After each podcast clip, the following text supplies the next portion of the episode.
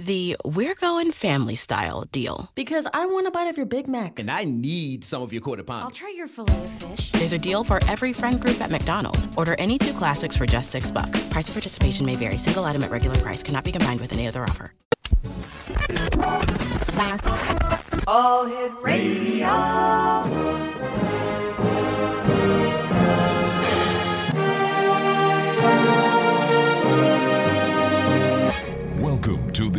Zone, a place where fact is fiction and fiction is reality. Now, here's your host, Rob McConnell.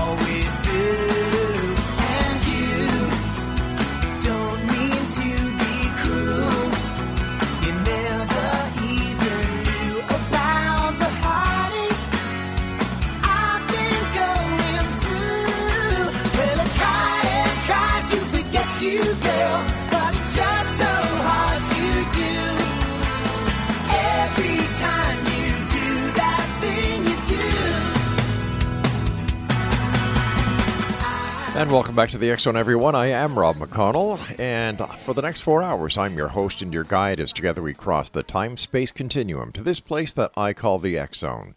It's a place where people dare to believe and dare to be heard. It's a place where fact is fiction and fiction is reality. And the Zone comes to you Monday through Friday from 10 p.m. Eastern until 2 a.m. Eastern right here on the Zone Broadcast Network, Talkstar Radio Network, Mutual Broadcast Network, and our family of broadcast affiliates right around this world. If you'd like to send me an email, xzone at xzoneradiotv.com on all uh, on all multimedia sites and platforms, Xzone Radio TV. If you'd like to see what's going on in the Xzone Nation, our website is xzoneradiotv.com. And for the Xzone TV channel on SimulTV, 724 365, visit www.simultv.com. X Zone Nation, my first guest tonight is Gare Allen, and he is the author of 15 books, including the Amazon bestsellers The Dead, a true paranormal story, Haunted Tampa, and Ghost Crimes. In 1999, Gare purchased a home that he, that he soon found to be haunted by its former occupant. In his free time, Gare is an advocate of animal welfare and has donated his time and book royalties to assist local animal adoption agencies as well as the Wounded Warrior Project. First of all, Gare, welcome to the Zone. Second of all, God bless you for the work that you do with the Wounded Warriors as well as the animals. Thank you so much for having me, and, and thank you for those those kind words. Um, Gare, tell us a little bit about more about yourself. Uh, prior to buying this house that you found out to be later haunted by the previous owner, did you have any interest in the paranormal? I had interest because I had my first experience when I was 12 years old, and um, it was a very pretty terrifying experience. I was uh, I had gone to bed, and my bedroom was at the top of the stairs of a two-story house, and the family dog was at the foot of the bed, and I was laying there, and I hadn't fallen asleep yet, and suddenly the bed levitated itself, um, what felt like just a few inches off the floor, and I froze, and a few seconds later, it just dropped back down on the floor, and it was a pretty heavy bed. And I, I got confirmation that it, it actually happened. The dog jumped off the bed, my limbs had moved, and I just sat there, you know, sort of frozen in terror. And at the same time, my older brother had been coming up the stairs, and he sort of peeked in my room and he said, "What was that noise?" And I, I didn't, I didn't say anything. You know, I was, I was frozen in terror, and he, he just, you know, wandered off and chalked it up to another weird little brother moment.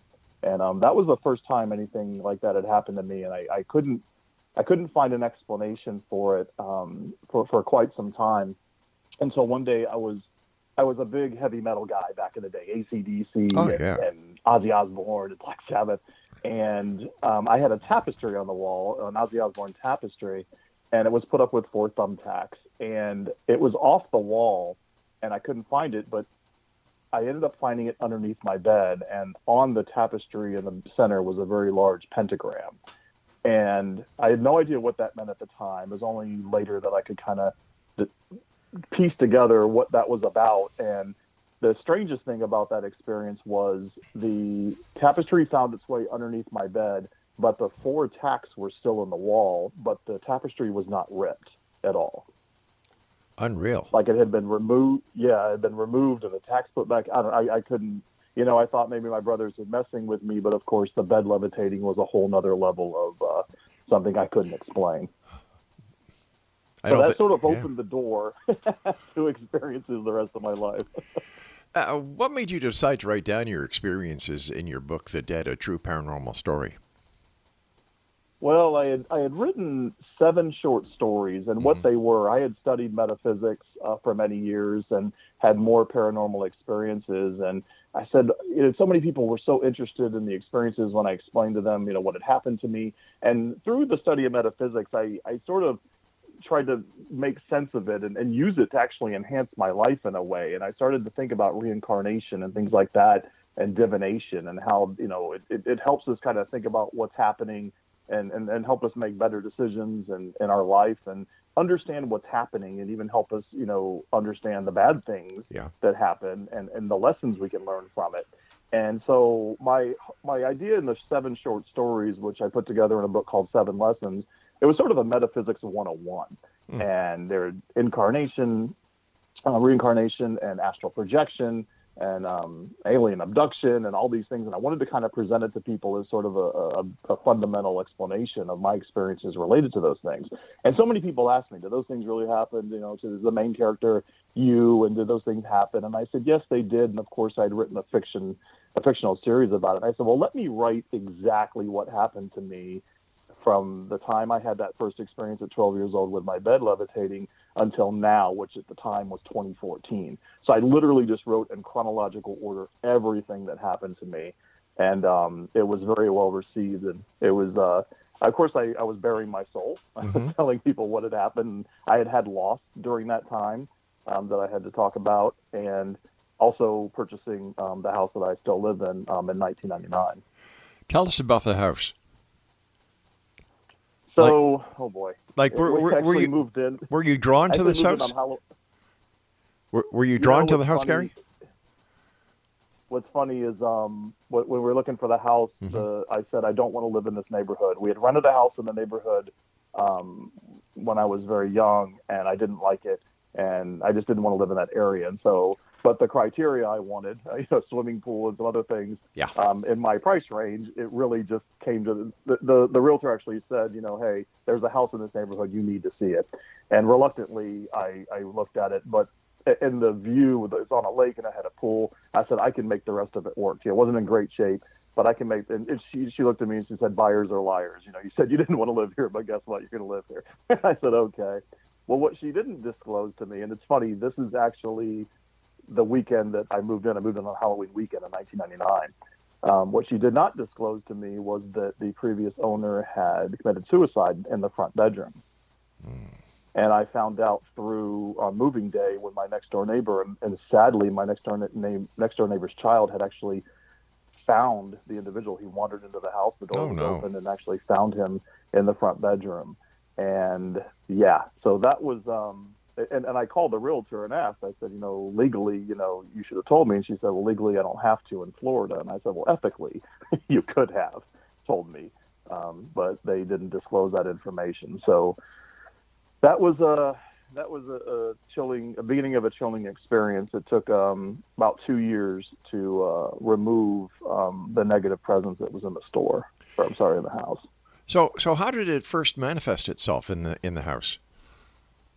So the very first thing that happened was before we even moved in, um, the house was gutted. Like there was no blinds, there were no ceiling fans, there were no mirrors. Everything had been taken out. It was very strange.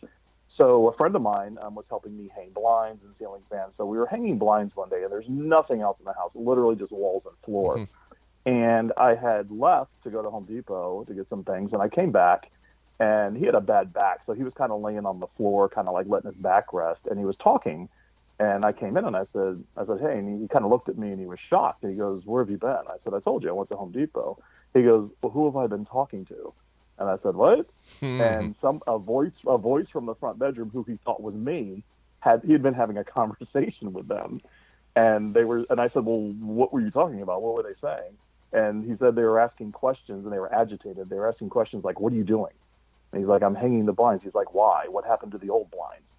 And he's like, "I don't know." He was very confused because I was, he thought it was me asking these questions about why he was there and what he was doing, and I was agitated when in fact I had asked them to help me hang them. So that was the the first experience. He also um, lost tools. They never, we never found them. And when I finally moved in, uh, so many things went missing out of the gate. And over the two years, what I noticed was most of the activity, whether it was things going missing, banging on the walls, um, light bulbs and batteries just being blown and drained constantly, it was always when there was I was painting or refurbishing or redecorating or changing something in the house and I kind of made the connection finally. Ah, I'm changing something. The Ah. previous owner has to be here. I'm changing his house. He's not digging it. He doesn't want it to happen. And um, yeah, so that happened for about two years. Sadly, um, as I dug more into the story, I found that he had dove into something. Um, it was either a voodoo or a Santeria kind of thing. There was uh, the neighbor reported that when they found him, he had shot himself in the front bedroom, but there was an altar set up and it had candles and chicken feet and, and blood, and very strange things, like I said, connected to maybe voodoo or Santeria. Yeah. And unfortunately, there was also, once I brought a psychic in, it was determined that yes, he was still there, but there was also a very, very dark, negative, demon esque um, presence that been Gare? with him. Gare, I've got to take my first break. Please stand by. X Zone Nation. Gare Allen is our very special guest. What a story. www.gareallen.com. That's G A R E Allen.com. And Gare and I will return on the other side of this break as the Zone continues right here from our broadcast center and studios in Crystal Beach, Ontario, Canada. Want a great uh, radio station to listen to? Do you like classic rock, classic talk? Listen to Classic 1220 at www.classic1220.ca.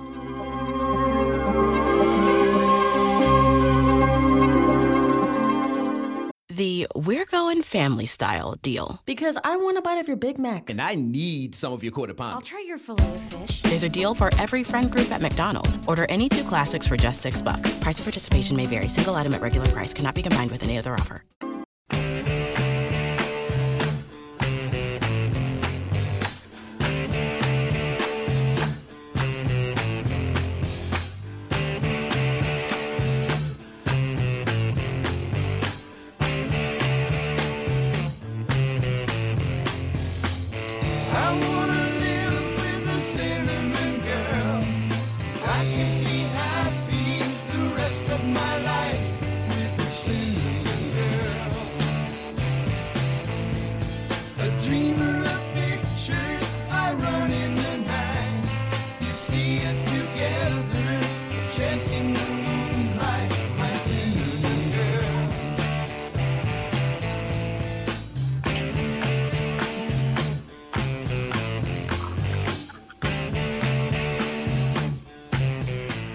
Back, everyone. Gare Allen is our guest. His website is www.gareallen.com. Okay, so how did your friend feel afterwards when he realized that you weren't there, that he was talking to someone or something else? Must have been. Well, he never came. He never came back. Oh, that's one way of lose to lose a friend, right? it was a friend. It was someone I'd worked with, and um, he was a handyman. Um, so he was you know perfect uh, choice to help me. But you know, over the years, I've noticed that people have one of a couple different responses. If it happens, and they're like, "Oh my gosh, I want nothing to do with this," and you'll never see me again. And then you have the other end of the spectrum where they're like, "Let's try and do, make it happen again. Let's go back in there," and you know they can't get enough. And um, so he was the he was the the uh, the former, unfortunately. So, how did you finally get rid of the sanity?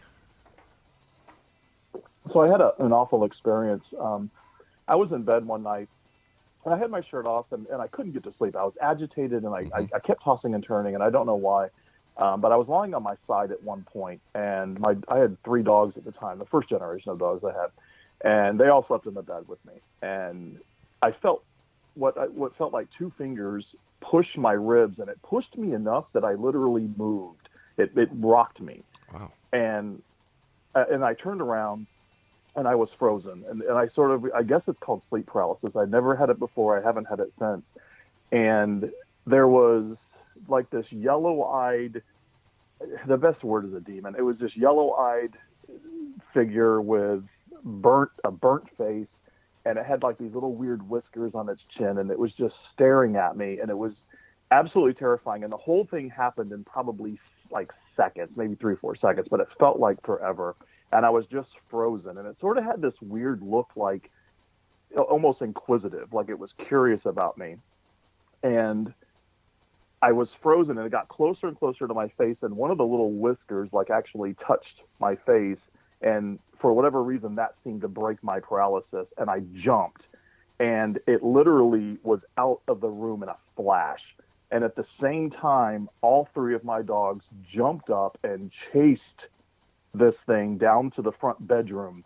They got to the front bedroom. The front bedroom door slams shut, and the dogs are stuck on the opposite side barking. Oh my gosh! And I'm just, I'm just frozen, just absolutely frozen in terror. And I said, "Okay, enough. Yeah. enough of this." Now that was the front bedroom where the gentleman had committed suicide. Correct, and it, it was it, it was a guest room, and I'm in Tampa, Florida, okay, mm-hmm. and it is you know 80, 90 degrees Yep. on average every day, and I would I had the I had to close the vent in there because that room stayed so cold. It was just it was just a, a an- an awful room that felt awful. It was cold, and I wanted nothing to do with it, and I couldn't get the the visual of the explanation of you know when he was found of what it was like. Right. And so I, a friend of mine um, is in touch with a modern day shaman, and I was willing to do anything at this point. I had a psychic come over. The psychic, the night before the psychic came over, he was attacked in his home. So when he showed up the next day, he was furious, and I and I said, I don't understand why you're mad at me. And he said he was attacked. Whatever we were trying to get rid of had actually come to his home, and this is a very accomplished psychic, um, and his house is protected and whatever it was was able to get in with no problem and actually sent pain through his legs and it was he took it as a warning. So we did many many rituals and, and you know cleansings and did the you know the the lemons in the four corners of the room and, and the incantations. And you know at the time it was almost silly what we were doing. I'm like this is crazy. I can only sage in salt water and holy water so much you know in this little tiny you know guest room at the front of the house and what we determined was that we were the the homeowner wasn't evil.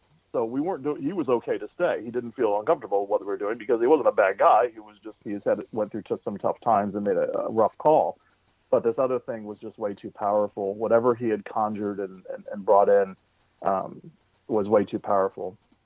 So the, I got in touch with a modern day shaman who does remote cleansings, and when he was finished, even he said, "Look, I didn't get rid of it." He said, "I have it bound in, in a corner, in a tiny, tiny corner of the closet where it can never come out of. It can never get back in the room." Um, but that was the best he could do. And after that, I actually all those things stopped happening, and life sort of resumed. And I brought another psychic in because I said we have to pass this homeowner along. We have to have him find peace. You know, it was it was an awful breakup. He was here by himself. The wife had left. um, he he was just he was distraught. Um, he was desperate to bring her back, which is which is where I think the you know magic altar that he had set up. He was trying to bring her back, or you know, in, in that fashion. And um, and eventually it passed. And and I've learned how to protect my house um, on the outside with sage and holy water and, and other prayers and such. So uh, some things still slip in here and there, but nothing like what I had dealt with back then. So after you have worked with the shaman, the psychic, and you've protected the house, is there any more unruly paranormal activity happening within the house? Yeah, so you know what's interesting, Rob, and I don't know if this happens to you, but um, I'll bring them back with me. I'll go somewhere, and I, went. I was looking at homes, and I was looking at some older homes, and I remember one in particular, and I said, "Wow, I don't feel comfortable here." And the parent, the the, the folks that owned it, had both passed within six months of each other, and they had lived in this house for forty years, and the husband had literally built much of the house himself and we got lucky that the daughter lived down the street so she did the walk to show us the house and it was a great walk but i just got this feeling like I, I don't think they want me to move here. I just got this feeling like I'm not welcome here, and it really was kind of not my style anyway. So I come home, I go to bed that night. I get up in the middle of the night to use the restroom, and I go walking in the bathroom, and a towel that's on the bathroom counter doesn't just fall off, it flies across the bathroom the second I walk in there. And I just knew it was this woman who had owned the house. And she, she came home with me. I don't know, she, to make sure I wouldn't go back and buy it. And I said, Look, I'm not buying your house. Um, but I got in touch with the, the shaman and I said, Hey, could you do a remote cleansing for me? He said, Sure, I'll do it tomorrow. And so the day went by, and then I said, Hey, how did it go? And he said, I got rid of her. It was a very angry old woman.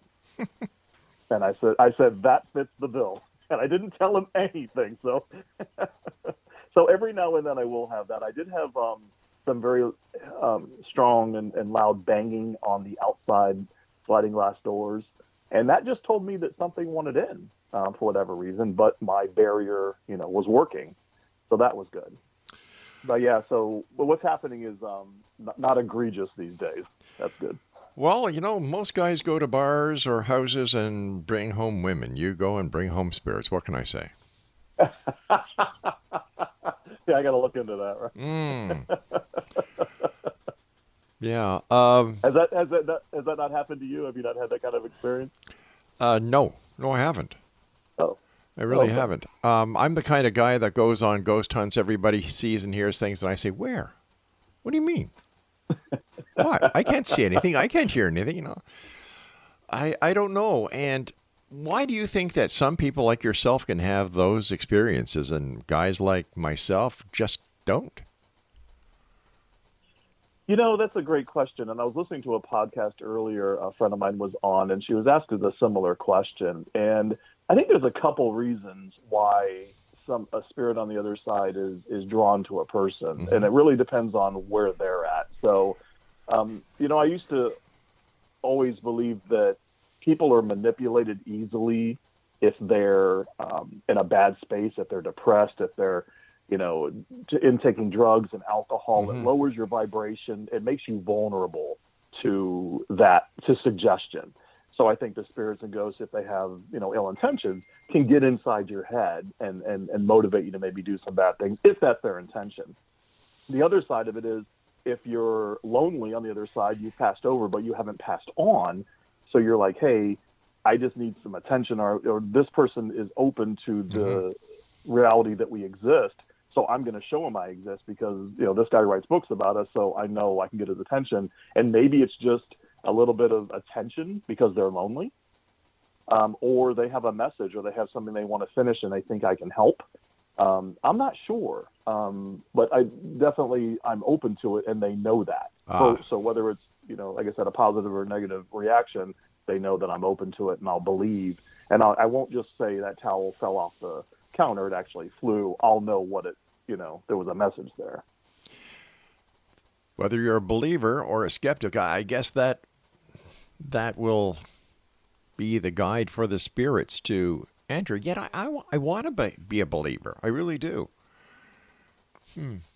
I'll have to think about what you just said.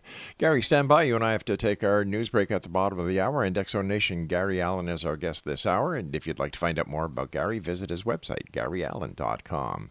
This is the X Zone. I am Rob McConnell. This is a place where people dare to believe and dare to be heard Monday through Friday from 10 p.m. Eastern until 2 a.m. Eastern, right here on the X Zone Broadcast Network, Talkstar Radio Network, and Mutual Broadcast Network. And like I've been telling you guys ever since I found this radio station online, they're an AM radio station in St. Catharines, Ontario, but they beam around the world at www.classic1220.ca. Classic music, classic talk. It's a great station. Give it a listen. We'll be back. Don't go away. You see us together, chasing the moonlight, my cinnamon girl.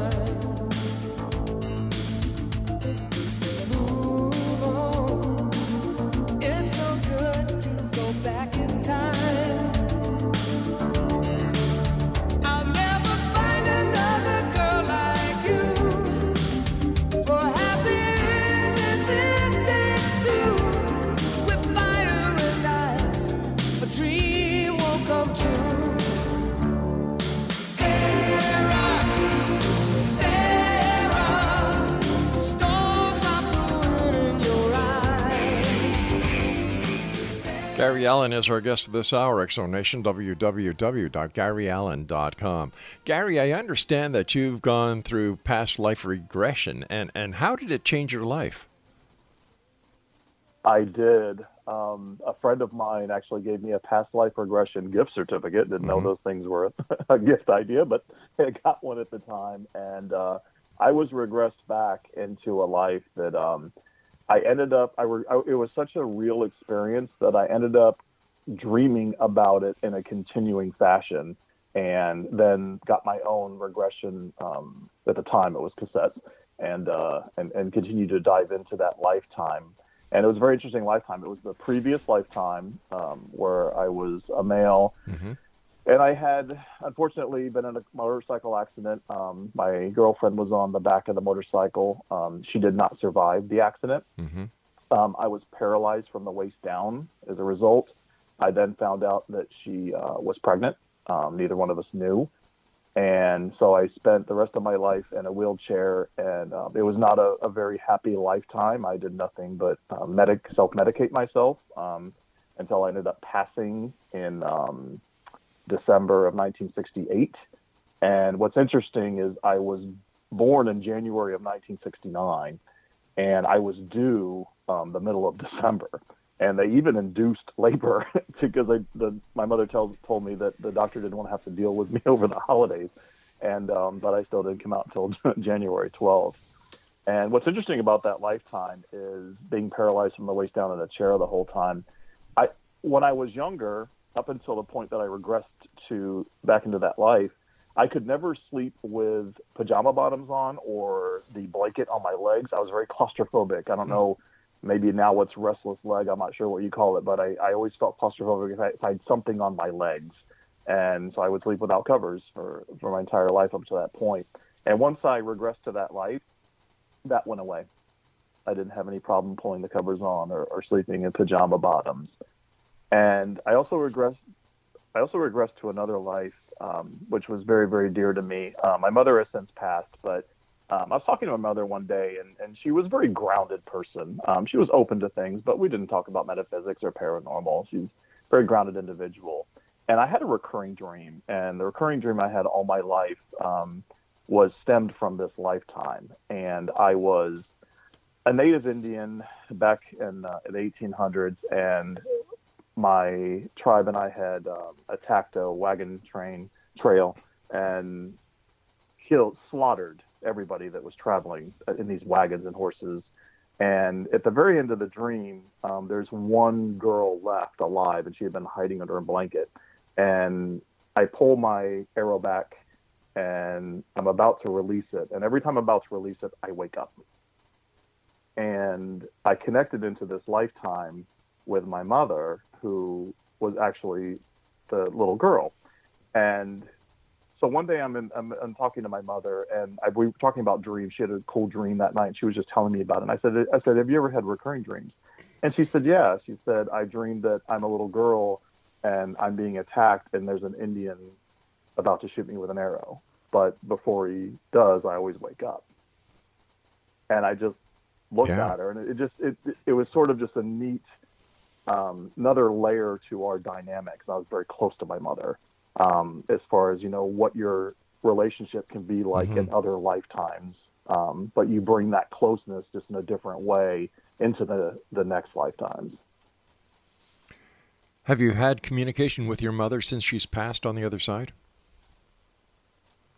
So my mother actually said goodbye to me before she passed, and I didn't know it at the time.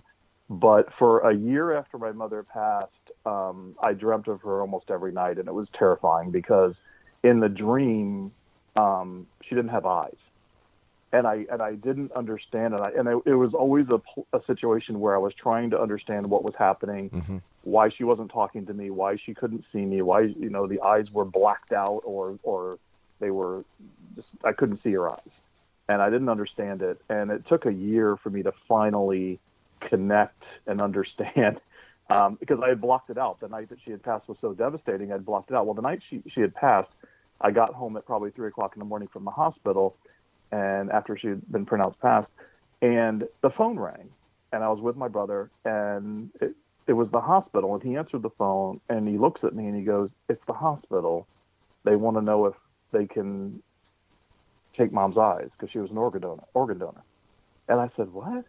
And he he took the call, and I just put it out of my mind. And then once I realized that, I had an amazing dream where she had her eyes and she said goodbye to me one last time. Isn't that wonderful? And yeah, it was it was it was it was a year of this awful build up. but I said, well, points for the drama, mom.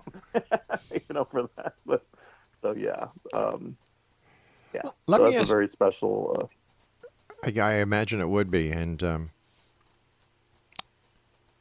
it's amazing what comes to us in dreams, isn't it?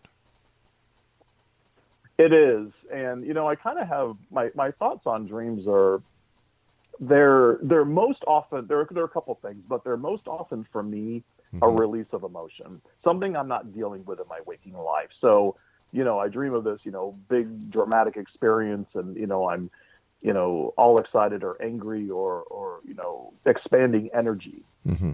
in the dream. I'm being chased, you know, whatever. And I really just think that okay, I'm not releasing the stress from my workday or something I'm dealing with. You know, I'm not I'm not dealing with it.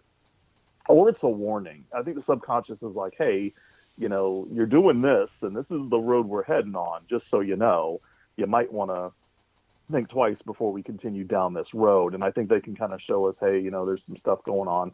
I'm huge into symbolism, Yes. and I think my subconscious knows that. Mm-hmm. So, and, and I've built up a lexicon of those symbol of those symbols in my mind, so they know when I dream of something in particular, they know how I'm going to interpret it, and so they end up using that. So it's an interesting relationship between your subconscious if you sort of build that relationship through the dream state. Um, and of course, the last thing I think dreams are is every now and then, if you're lucky enough, they're prophetic. They're like, hey, this is what's coming. And I think it's beneficial. Sometimes it can ease the pain or shock of something dramatic that's coming, um, or just to prepare you so that you can, you know, address it better or Sure. handle it better. I'm a lucid dreamer. I can I have dreams within dreams within dreams. And I know Wow. when I'm dreaming, I've got this little system worked out that if I'm de- you know, I'm, if I'm trying to figure out if this is a dream or reality, I, I will try to read a newspaper or I will try to read a sign and if they make no sense to me, I know it's a lucid dream and I have fun. that sounds amazing. Yeah. I don't have that ability, but I do dream vividly Yeah. and quite often. No, I, I get into a dream and let's say it's in this in the city somewhere. I start looking at the signs on the buildings or I'll go to a newspaper stand and try to read a newspaper or magazine and if I can't, I know it's a dream and I have fun. I really do. That's awesome. Yeah. Why do you think that you have been given the gift to have all these experiences, to have the ability to to see the other side, communicate with the other side? You know what's interesting is I I I, I really ask myself questions like that all the time. I'm 52 years old now. Um, like I said, I first experienced at 12 years old, and I ran with this. I, I wanted to figure this out, and I, I don't know why I'm so drawn to it. And, and and shame on me. I really see the the world as a bit mundane sometimes. Don't get me wrong. There's amazing things here and amazing people, but for whatever reason, I'm like you know whatever. I'm bored with you know the physical. Show me the mm-hmm. other stuff, and I've always been drawn to it. It's like to me, it's that's what's real. That's that's what's really going on out there. And to answer your question, I really think it's because I'm a very, very, very young soul. I have not incarnated that many times. And I think for whatever reason in this particular lifetime, I think in the other lifetimes, I was probably so, I immersed myself in the physical so much that it, it did damage to me. And mm-hmm. I've regressed to many lifetimes where they were not. They were not enjoyable lifetimes by any means, and they were very immersed in the physical experience and the human experience. And I think maybe this was finally the chance where, like, okay, very early on, you're going to understand that there's something way outside of what you're so focused on, and not to be so focused in the physical. And that's kind of what I've guessed. Um, eh, who knows? You know what? I think when we pass over, you kind of get a lot more clarity. But that's what I think. I think I'm just so young that they're like, okay, you need to you need you're you're you're you're going too deep in the mud and you can't see the forest for the trees. So I'm able to kind of see the outside of it now. And the passion for writing was always there. And what better way? I mean, essentially, when I write, I'm journaling, is what I'm doing, because I'm telling my story, I'm, I'm preserving my story as well. Um, but I'm so I can go back and, and refer to it, you know, for future events. Sure, Gare, stand by. We've got to take our final break for this hour. At X Zone Nation, if you'd like to find out more about our guest this hour, how you can get his books, visit www.gareallen.com. And Gare and I will be back on the other side of these short messages as we wrap up this hour here in the X Zone from our broadcast center and studios in Crystal Beach, Ontario, Canada. Don't go away.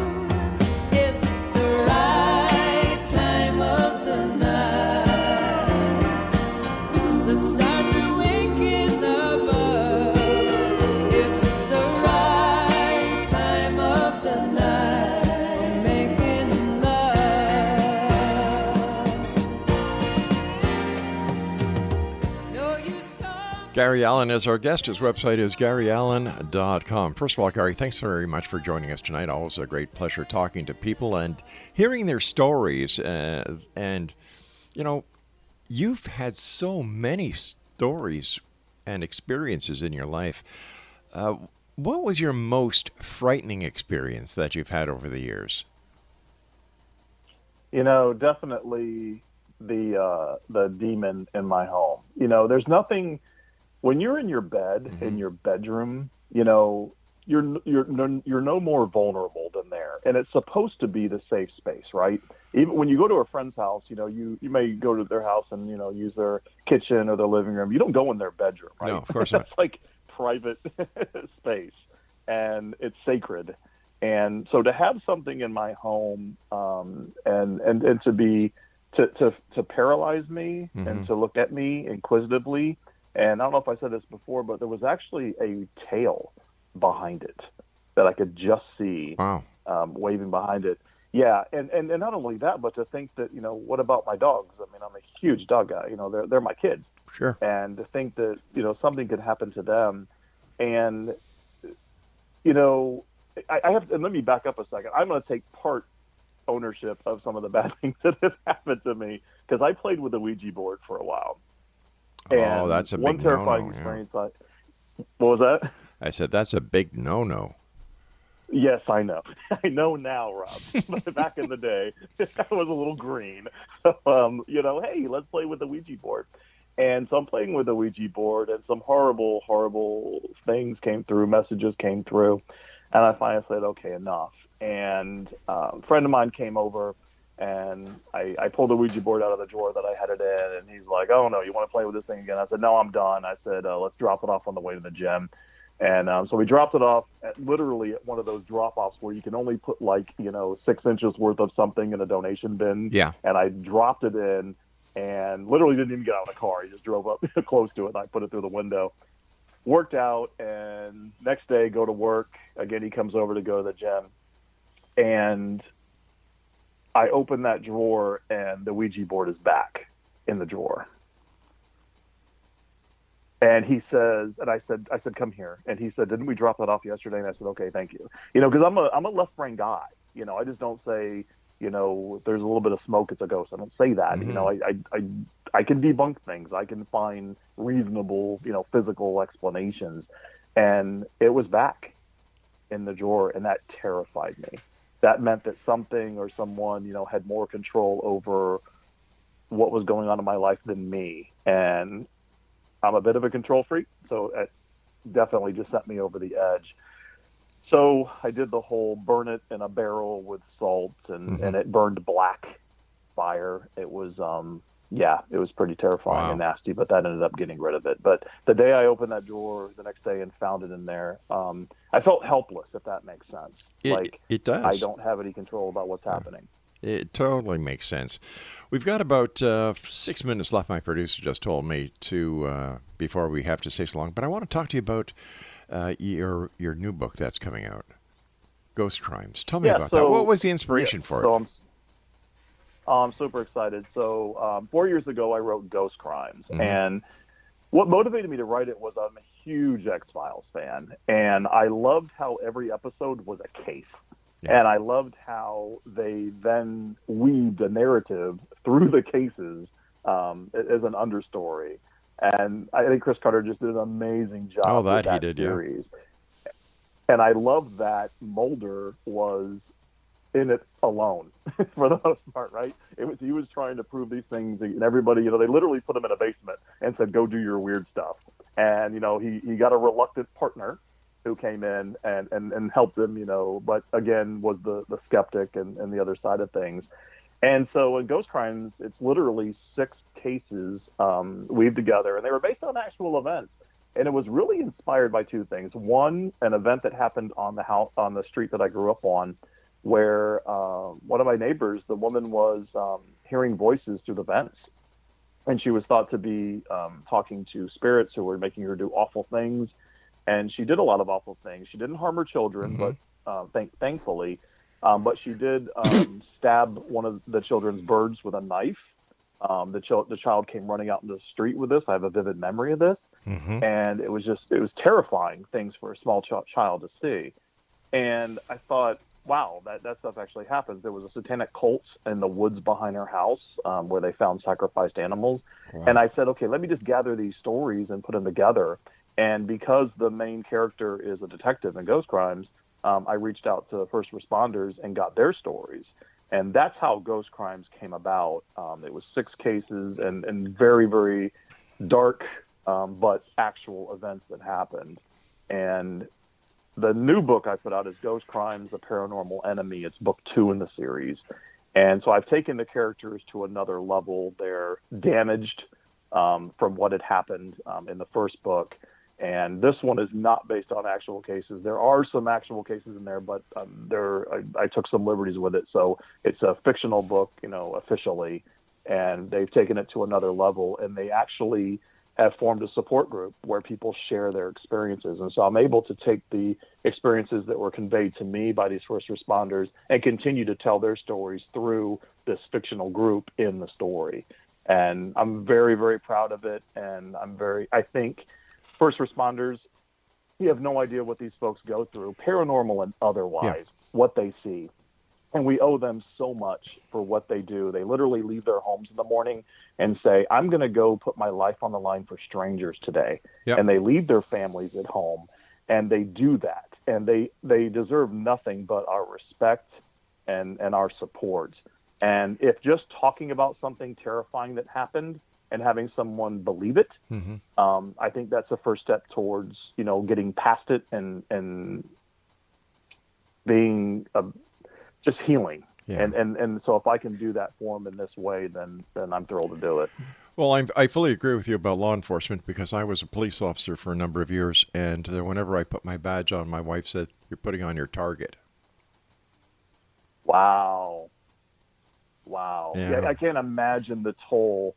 I mean, uh, the, the relief that must come, have come over your wife, and, and uh, when you finally pulled into the driveway Oh gosh, and she yeah, saw the lights and said. "Okay, you made it home today." You know, Can't. Wow. yeah. No, it's. Uh, it- but I was honored to do it. You know, I, I felt very proud, and I took pride in my job, and it gave me a, a great sense of, of um, personal satisfaction when at the end of a shift, you would realize that all right, you were able to take care of the people that you were responsible for in your given territory, and that you were going home to see your family. So you know, it was really a a blessing and an honor to uh, to serve and protect. Um, I've got about two minutes left, and I know this is going to push you, but what do you think happens to us when we die? What makes sense to me is that we get a clarity like we've never had at all. I think the veil is lifted and we have a clarity of why we came here, what we were supposed to do, and we are objectively able to see what we did. So if we were supposed to conquer a particular fear or insecurity, we're able to see it and say, yeah, I was mm-hmm. able to get past it for the most part. Or, hey, I did conquer that. Great. Or, no, I totally messed that up. And I need to, you know, bring that into the next lifetime and try it again a different way. And I think that's that's what you do is you look back and, and, and sort of like give you you're a scorecard of, of what you were trying to do. Hmm. Do you believe in reincarnation? Oh, absolutely, yeah, absolutely. I can't imagine you come here one time. I mean, come on, Yeah. there's too much to do and too many time periods to do it in, and you know, there's we. we I think we come in with just love and, and a certain perspective, and we come here and they're like, whoa, what's all this other nonsense? What's all this greed and guilt and all this other nonsense that doesn't exist when we're you know in the spirit form? And that's where we re- really learn the lessons. But it's a bit of a gift, I think, because how much do you appreciate the good stuff when you experience the bad stuff? Even more so, right? Well said. Well said. Gare, uh, let our listeners know how they can find out more about you and where they can get your books. Sure. So all my books are available on Amazon.com. Um, you can find me on Facebook. Again, it's www.gareallen.com G A L L E N.com. Gare, take care of yourself. Thank you so much for joining us. And um, I look forward to the next time you and I meet back here in the X Zone. Thank you so much, Robin. Again, welcome back. Thank you, sir. Uh, it's X Zone Nation uh, guest this hour has been Gare Allen, and uh, wow, what experiences this young man has had. I'm sure his books would make a perfect gift for that oncoming season of Christmas. There, I've put our first Christmas plug in place. What can I say? Halloween's nearly over, which means Sunday is Halloween, and Monday they start playing Christmas carols. I'll be back on the other side of this commercial break with the news as we continue here in the X Zone with yours truly, Rob McConnell from our broadcast center and studios in Crystal Beach, Ontario. I'll be back. Don't go away.